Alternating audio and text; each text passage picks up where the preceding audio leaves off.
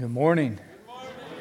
Hey, if you're a guest with us, like Ben said, we're glad that you're here this morning. And filling out that Connect card really does help us out quite a bit.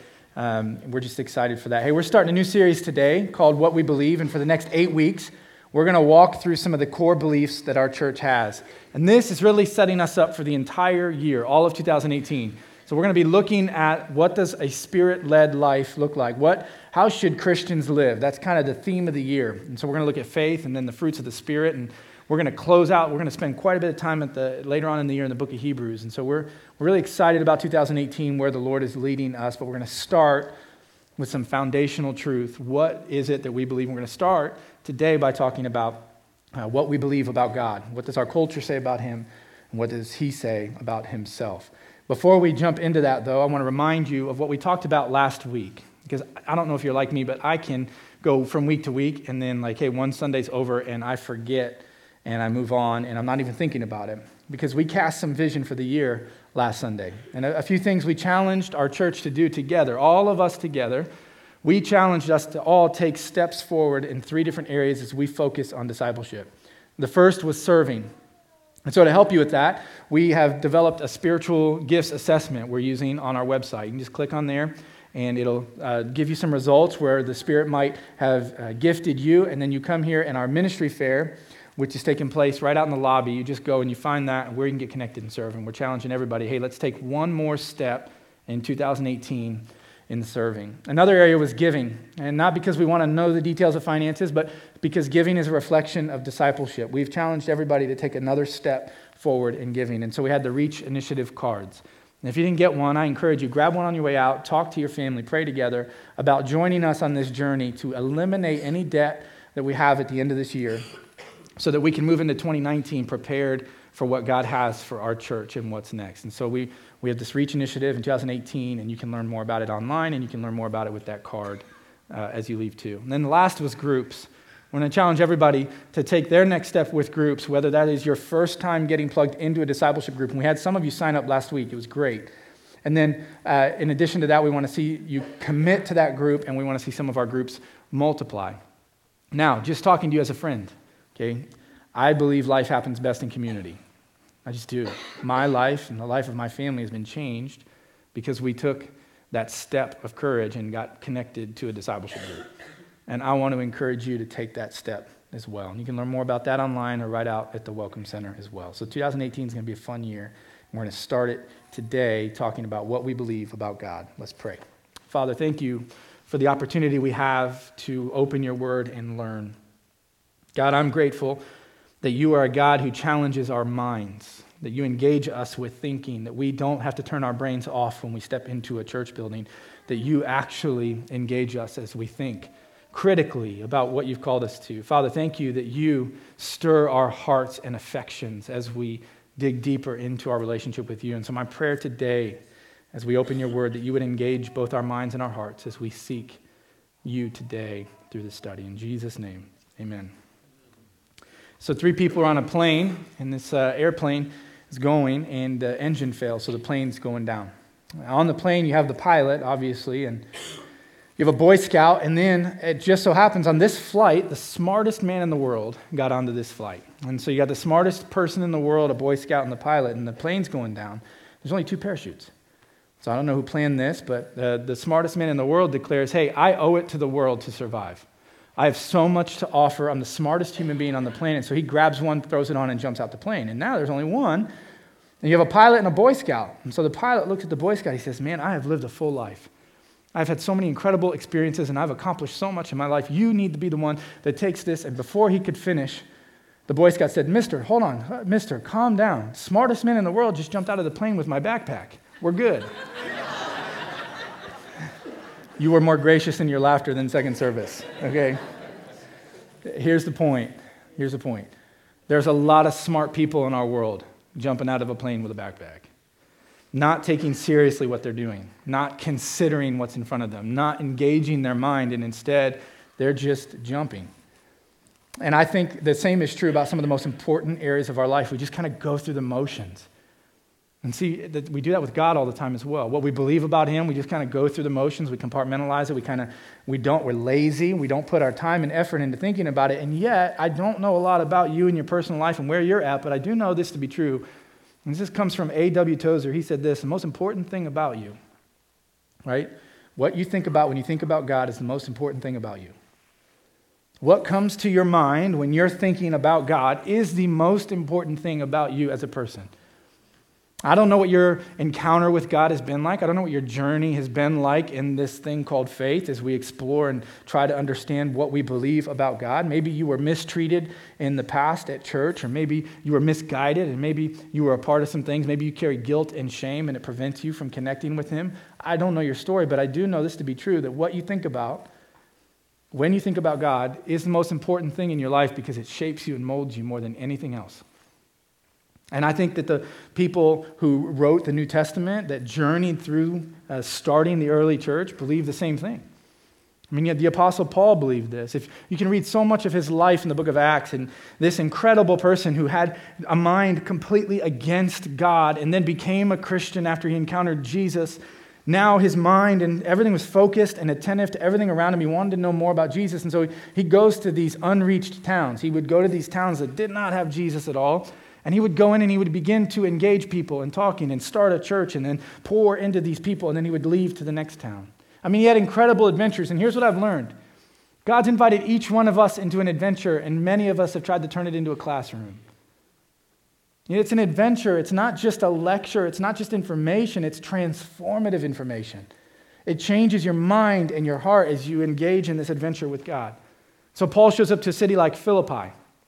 And there, were no, uh, there was not a church there. There was not even a synagogue. And so he joins with a group and he begins to share the gospel. He even heals somebody, but that gets him beat and thrown into a dungeon. That's all in your Bible. Now he's in this dungeon beaten and he's praying. And then there's an earthquake when everybody could get away and he tells everybody stay. And as a result, he ends up baptizing the, the jailer and his whole family in the middle of the night, leading them to the Lord. And, and then a, like a revival happens in Philippi. And so Paul leaves the church established there and he moves on he comes to this town called Thessalonica. And Paul wasn't always the smoothest when he would go in and talk to people, he was kind of a straight shooter. So he comes in and begins to share the gospel. They don't want to hear it like the Philippians did. And so they get frustrated and angry. In fact, they want to kill him, and they're going to try to kill him and take his life. And so he flees and runs to a, a, town called Berea. And when he's in Berea, then he, he's trying to share the gospel with them. But the people in Thessalonica find out where he is. And so they're like, hey, we're just going to travel there and kill him. Now the Christians in Berea, they find out, hey, Paul, they're coming from Thessalonica to kill you. We need you to get out of here. And you've kind of created a little bit of a storm with your straight shooter style. And so we're going to get you and we're going to move you to Athens. And we want you to stay in Athens. And Timothy and Silas will stay back in Berea and try to clean this up a little bit. And then they'll join you. And so this is where we're going to pick up the story in Acts chapter 17. And we're going to learn a lot about God from Paul's journey in Athens. Now, if you have a Bible, you can pull it out and open that Acts 17. If you turn your Bible on on your phone or device and grab the Bible in the seat that's in front of you, and that's our gift to you. I was joking with first service. I said, My father in law, who's still on our staff, has preached here for 30 years. And when he would invite people to open their Bibles, he would hear pages turning. When I say open your Bibles, I watch the room light up. It's a different experience with a different generation. So, Acts chapter 17, we're going to walk through this encounter in Athens. Verse 16. While Paul was waiting for them, waiting for Timothy and Silas, in Athens, he was deeply troubled by all of the idols that he saw everywhere in that city. So we're going to pause here. Uh, here's one of the things I love about Paul he couldn't sit still, right? He knew, like, hey, if I'm going to be somewhere, I'm not going to be there on accident. I'm going to walk around. I'm going to pay attention to my surroundings. He's not grabbing a backpack, he's looking for a parachute, okay? And he's paying attention to everything that's around him. And this is the thing the same thing that's true of Paul is true for you. God has gifted each and every one of you with a people and a place and in order to find that people and to find that place that he's called you to influence, you have to be intentional. So Paul is very intentional. So he says, Hey, if I have to wait here in Athens, I'm going to pay attention. And he's uh, really troubled when he sees all these false gods that they've created. That this culture, some of their thinking, they've created all kinds of idols. And an idol is simply something that you elevate to the status of God that is not God. Right? And so they've created their own versions of God. And so, verse 17, he went to the synagogue, which was always where he went first. He's going to reason with those who are monotheistic, meaning they had a belief that there was only one God. If he could win them over, then strategically they together could go ahead and reach the city. And so he went to reason with the Jews and the God fearing Gentiles, and he spoke daily in the public square to all who happened to be there. So this isn't like a 20 minute layover from one flight to the next. He spent days and weeks reasoning with these people and investing. He also had a debate with some of the Epicurean and Stoic philosophers when he told them about Jesus and his resurrection, they said, What's this babbler trying to say with these strange ideas he's picked up? Others said, He seems to be preaching about some foreign gods.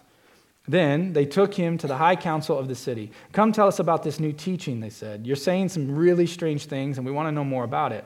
It should be explained that the Athenians and as well as the foreigners in Athens, seem to spend all of their time talking about these latest ideas, just kind of dreaming up these new gods and these new concepts and ideas. And so Paul, he gets his audience grows, right? He starts with the God fearing Jews and the local people. He then gets asked to come and share among the educated people. And then he gets asked to, it's kind of like going, uh, you're just kind of hanging out with. Uh, you know the working class people then he gets asked to come and uh, be in the university setting then he gets invited into the room with just the professors and this is kind of the way that, that progression worked. Because he's sharing and they're realizing he's intelligent, but we, I don't know if we agree with it. But he encounters people, and it says the Epicureans. Epicureans, not to spend too much time on this, they just believed that the goal and the purpose of life was a person's happiness. Like your own personal happiness is the goal of life. Now, as I read that, I thought, I can't think for the life of me of another culture that that's their goal. All right? I don't know if you can think of one, but that's the Epicureans. Then he had the Stoic philosophers. Their approach to life, Stoicism, was that the goal of life was man's ability to reason himself out of uh, ignorance. Meaning, we all start out kind of ignorant to what's around us, and our ability to learn and reason our, with our willpower and our intellect can get us away from ignorance, and now we can be enlightened. And so, Paul begins to share the gospel with these people. And as he does, he notices you have created these gods that you want. That You want them to look the way you want them to look. And many of you have seen this, right? In a culture like ours, you've seen people will create the God that they want. And then when that God doesn't live up to what they want, they would either say, I don't believe in God, or we try to create a different one. I like the way that J.D. Greear, he's a preacher, he describes this. He says it this way Satan's strategy from the very beginning has been to twist our view of God beyond what God has said about himself. So we look at God and we think, hey, I'm not going to just pay attention to what God has told us about himself. I'm going to allow other things to influence this. And then he would have us reject that distorted view, thinking that we're really rejecting the real God. And so we conjure up an idea of God, and we think of God the way we want God to be. And then when that God doesn't perform the way we want him to perform, we reject him and convince ourselves that we're actually rejecting the God of the Bible. And we see this happen all the time in our culture. Paul is seeing this happen in Athens. Like he's seeing these people create their own gods and then reject them or move to the next one or worship multiple ones. And it's really disturbing him. And so I wanted to do a little bit of research and say, okay, in our culture, what are some of the gods that are created and worshiped in our culture? What is the view of God in our culture, the multiple views of the false God that our culture has created? And so I'm indebted to uh, many people that did this research, uh, preachers and, and writers, but here's the list. We're going to start down and kind of look at what's the list, what's our Athens look like? We walk around and we notice these different depictions of God. What does it look like? Well, First one I'm going to share with you is the goosebumps God. So we're going very intellectual here. Uh, this God is, this is the idea that if God is real, then I need to be able to feel him all the time. He should always give me goosebumps and make me feel good and make me feel warm and cozy, and it should just be a great thing, and I should always feel him. And honestly, there's been a wave in evangelicalism and a wave in the modern church where a church service is intended goal is only to engage you at an emotional level because if you can feel that God is there, only feel, then you'll believe in Him. But my question is this where in the Bible does it ever say that we're always going to be able to feel God? See, the Bible never affirms this false God, this goosebumps God. And we're, we're doing this reading uh, for the second year now called the Read Scripture app. And the way it works is you read through some scripture and then you pray through a psalm eh, with each corresponding day. And what I've learned in just the first 13 days of reading in the book of Psalms is that we are not promised we will always feel God's presence. As a matter of fact, the psalmist will continually write, God, where are my, why are my enemies surrounding me? Where are you? I can't feel you. I can't see you. It's just an honest lament of the heart. I can't, I don't know where you are, God. You're not present. Uh, let me illustrate this way. Suppose I wake up tomorrow and I say, I don't feel married. That doesn't make me any less married, right? Just because I don't feel it. And see, your feelings, here's something that I don't know if you know this, but your feelings don't have brains. You are not led to truth by your feelings. You are led to feel based on truth. And we've mixed it up and we've created the God, the goosebumps God. See, we don't feel our way to, into our beliefs, we believe our way into our feelings. And so the God, goosebumps God, doesn't exist. And if that's the God you've created and walked away from, that's good because he was never there to begin with. The second God that our culture's created is what I call the easygoing God. And the easygoing God says this if God is real, then my life should be easygoing. It should be pretty simple. I should not experience hardship or difficulty. And I, this is the God that I believed in as a young person growing up. I didn't become a Christian until I was a senior in high school. And before that, I thought, if there is a God, then why is my life so bad? Why is there so much difficulty around me? And so, because there's difficulty, I did what a lot of people who believe in the easygoing God do. I said, if there's pain or suffering or difficulty, then God must not exist. Once again, though, as we seek truth, where in Scripture does it ever say that bad, unfortunate, or unfair things are not going to happen to good people? It never affirms that. Jesus himself said, In this life you will have trouble. You will have trouble. Think about it this way Christianity started with a very horrible thing happening to a very good person. Jesus was completely innocent. All Jesus told people were to love children, take care of women, take care of the orphans and the widows, and to love your enemy and to care for everyone that's around you. And because of that very good teaching and that very good person, what happened? They crucified him and they killed him. The early church movement was built on bad things happening to a group of really good people that wanted to love and care for the world. So here's the deal the easygoing God doesn't exist. Your life having good things happening to you or bad things happen to you does not prove the existence or non existence of God. He is there. And when we read Scripture, here's what we learn not that there's an easygoing God, but there's a God that says, in your darkest moments, I will use your pain to bring out good. I will work together for the good of all those who love me and are called according to my purpose. This is what God declares, not that your life will be easy simply because you follow him. Uh, what about the third God? Maybe this is the one that you believed in. I call it the Burger King God or the Your Way Right Away God, okay? Remember that old motto of Burger King, your way, right away? They stopped doing it because they couldn't live up to it. So this is the God. This is the God that if your request is reasonable, he's going to give you everything that you want. Right? As long as it's a reasonable request, he'll give you everything that you want and he'll kind of work in your life and give you all the things that you desire, which means when he doesn't, when this God we've created doesn't give me what I want, when I want it, or when I think I should get it, then he must not exist. Therefore, I don't believe in God. Because that's what the God of the Bible, God of the Bible said, He's going to provide all of my needs, and if He doesn't provide what I want and need, He must not be real. But let me ask you this question. Think about it this way. If this God existed, this world would be a pretty rough place to live. I wouldn't have my wife or my kids in my life. Why? Because when I was young, and my young teenage brain, if God gave me everything that I wanted, I'd have ruined a lot of lives. My life would not be where it is today if I would have just pursued everything that I wanted. Now, we meet with this as a group on Monday mornings. And we've got some people that come in and we do a study, like a theological study, every Monday morning for about an hour and 15 minutes, and we kind of jump into the deep end of theology.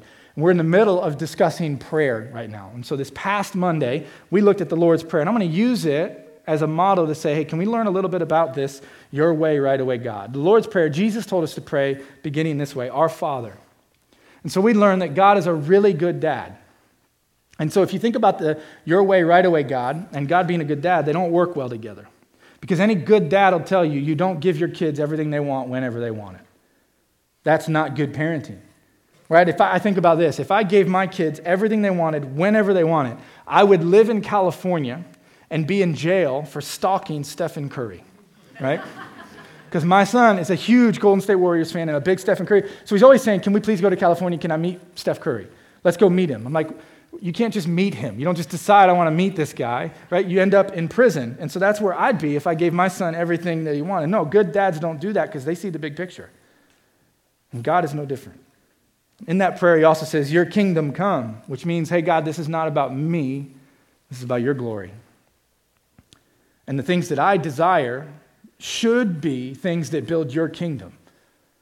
It says, Your will be done. God, no matter how I think something should go, or what I think the results should be, or the way that I think something should happen, I will submit because you know more than me. You see more than me. It's not my way right away, it's your way. You see, the God of the Bible leaves no room for the Burger King God. But maybe that's not the God you've struggled with. Maybe for you it was the dictator God. And this is the God that has all the rules and regulations. And he says, uh, the only thing in life is for you to obey me, and I'm going to push out all the joy and all the fun. And there's nothing happy and good and enjoyable. There's no pleasure, there's no partying, there's no excitement, there's definitely no talk of sex. None of this stuff at all. It's just rules and oppression, and that's all that we're here for. And maybe you have experienced this God, this God of rules and oppression and difficulty, but once again, I ask you, where in the Bible does it say that God's goal in giving us regulations and rules and boundaries was to steal the joy out of us? You see, I think one of the reasons we view God that way is because we've created this false dictator God in our mind because we are under the impression that any, any presence of rules or regulations in our life means that we're being oppressed. We think somehow freedom is the absence of regulation. Freedom is the absence of rules when it's not. Freedom is the presence of the proper rules. And God is all about our freedom and our joy. I think that we think that anyone who brings a rule or tries to tell us how to do something is there to oppress us and be a bigot and be difficult and be angry at us all the time, and that's not the case. Think about it this, one, this way. I've used this illustration with you before. What if every human being on the face of the planet, regardless of your worldview or your religion or your thought process, obeyed God's one rule about sex? Right? Doesn't matter what you believe, so it's not a belief thing. It's just, hey, we're all going to do what God says about sex. His one rule. And his rule is this that sex is reserved for one man and one woman in a marriage relationship for a lifetime, and that's it. Would our world be a better place or a worse place? Unwanted pregnancy, gone. Abortions, gone. You'd have uh, divorce rate plummeting. STDs go away. The pornography business is bankrupt. You see, I don't think God had in mind that if you would obey my rules, that it will destroy joy. I think what God had in mind is not that he's a dictator, but that he's a giver and that he's kind. And he says, if you'll obey these boundaries, you will experience the fullness of these gifts. But when you don't operate within these boundaries, these gifts go bad. In the Read Scripture app that we're calling, asking everybody to be a part of, on Tuesday, this coming Tuesday, the 16th, you'll be in Psalm 16 as you pray, and here's what you'll read. In your presence is the fullness of joy, God. And at your right hand are pleasures forevermore. You see, God's not a joy killer, He's not a dictator, He is a joy giver. He fulfills joy. Maybe for you, though, it's not the dictator God, but it's the anti science or the blind faith God. That somehow we've created this image of God or this thought of God that tells us that when we come into church, we turn our brains off, that it's blind faith and you shouldn't use logic or reasoning or your mind, that your brain can't operate within the church building. Because science, somehow we learn and we've been told that science and faith cannot work well together, that we are told to choose between the undeniable findings of science and the unreliable truths of the Bible. Once again, where do you find this in the scriptures? Where? Many Christians helped launch the modern science movement. They said that God created everything and He made so much of it observable, so let's make observations, and they called it science. But then we had another group of lazy Christians who said the Bible only says this and only does this, and they were not taking their faith seriously. They were grabbing the backpack and not the parachute. And they began uh, to create a wedge between science and faith as though they're opposites of one another. And they didn't read the Bible the way the Bible's written. Look, I love the Bible. It's infallible, it's inspired, it is the perfect word of God, but it also has literary styles within it poetry and prophecy and other techniques of writing that were not intended to communicate scientific accuracy with their words. And yet, that's what people have read into it and said it has to say it this way. Let me give you an example. Suppose that my five year old Luke, and he actually did this last night, so it's fascinating, he were to come to us and say, Mommy and Daddy, where do babies come from? You see, Luke and I have this thing where I say, Hey, I love you more than you love me. And he'll say, I love you more than what you just said. I said, I love you more than what you just thought. And he'll go back and forth. And last night he said, Well, Daddy, I love you more than you even thought about me before I was in mommy's tummy. All right? And so, I, so that's good. You win. Um, and, and, but the whole, I wasn't going any further. And he said, mommy's tummy. Because when he asked that question, where do babies come from? Our answer to him was, hey, babies come from mommy's tummy. Now, the answer I give to my five year old son is different than I would give to a high schooler. Where do babies come from, Rob? Your mommy's tummy? Like, no, I'm not going to do that. Let's say it comes from an activity you should not be engaged in whatsoever right now in your life. And, and we would talk about that, right? Now, the answer to my five year old son, Luke, and the answer to the high school student is different than the answer that my friend Kyle, who's a medical student at Vanderbilt right now, is studying. He is answering that question on a whole different level, right? Now, are Sarah and I bad parents, or are we neglecting Luke simply because we don't explain where babies come from the way that Kyle's learning about it at Vanderbilt? No, we're not.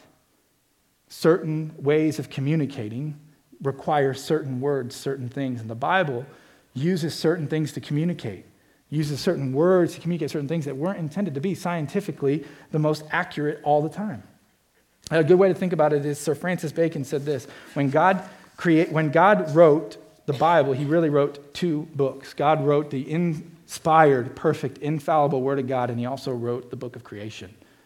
And when you look around you, you can see what God wrote into creation with his words as he spoke things into being, right? And so you see the Bible and you see creation. And when you think that somehow science and your faith contradict what the Bible tells us, is push into both. The creation declares God's greatness, and God's word declares his greatness. Lean into both, and he'll meet you there.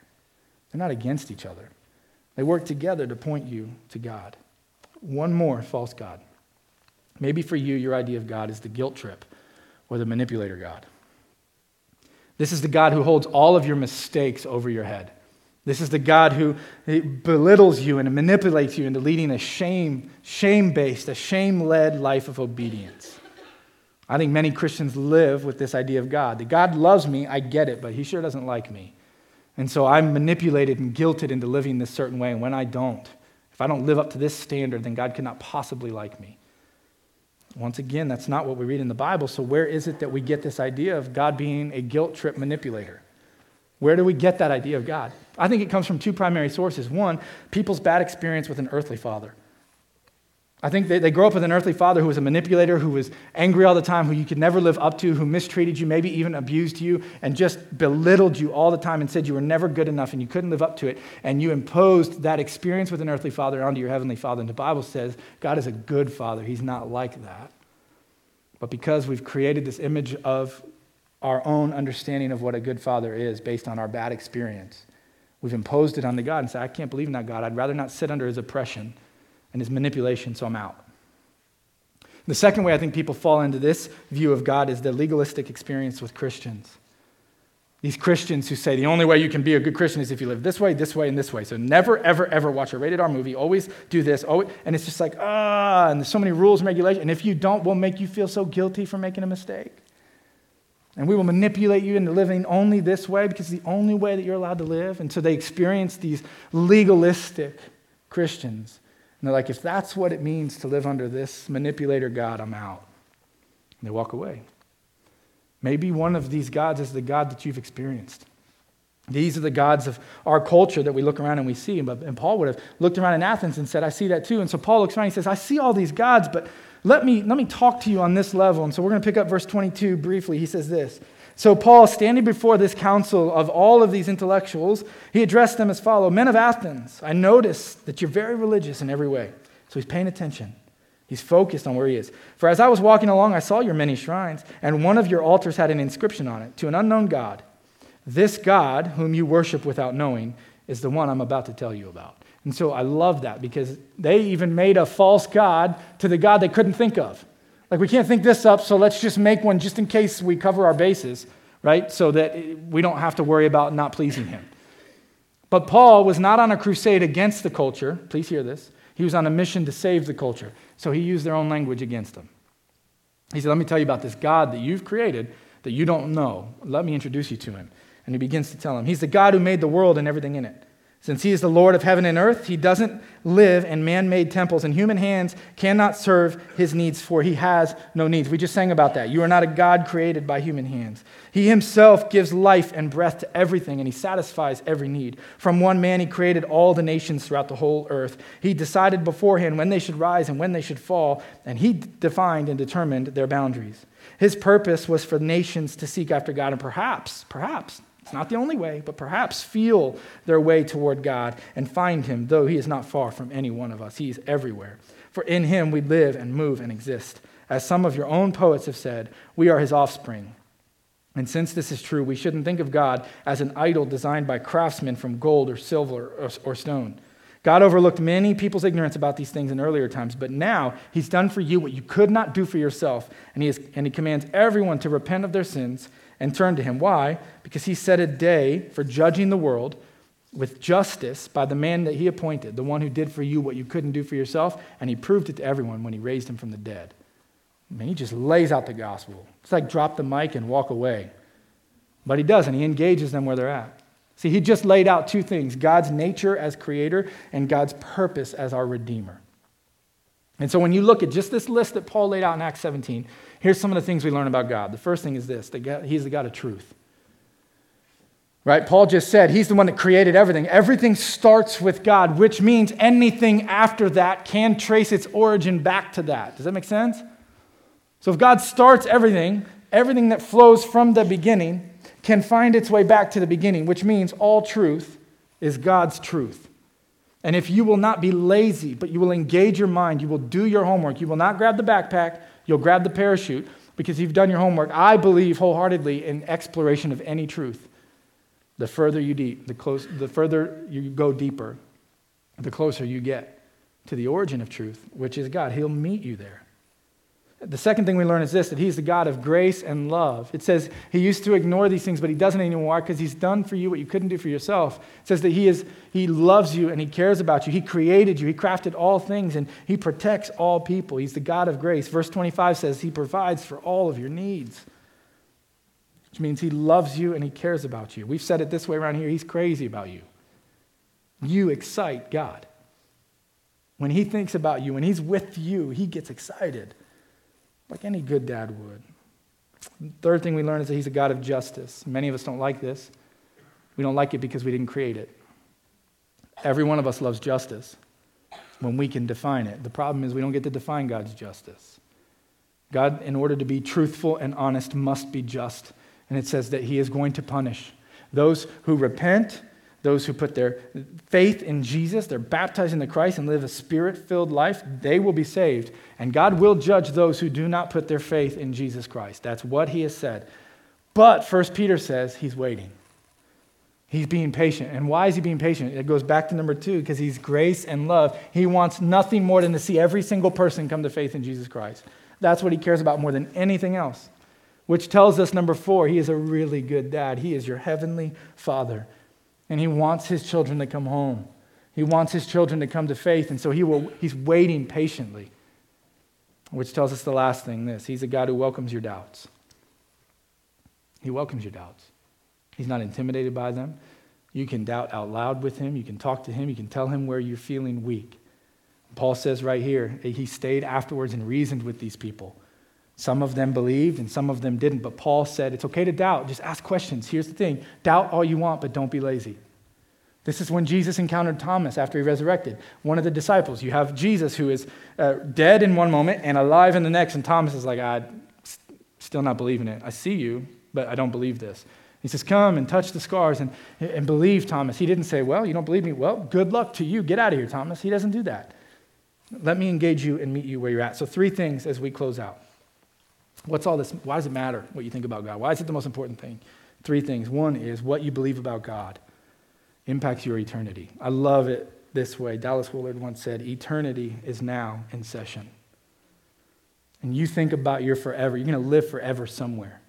And what you believe about God impacts what your eternity is going to be. The second thing is this that what you believe about God impacts your today, right now. Jesus said in John 10 10 that he came that you might have the fullness of life right here and right now. He wants you to experience a good and full life right here and right now. He's not just an afterlife insurance policy, this is an all of life transformation. Which brings us to the last one. Friends, this is an encouragement to you. Your emotions are not a healthy gauge of your reality, they are not. So you have to engage your mind and your heart. You cannot just trust your feelings.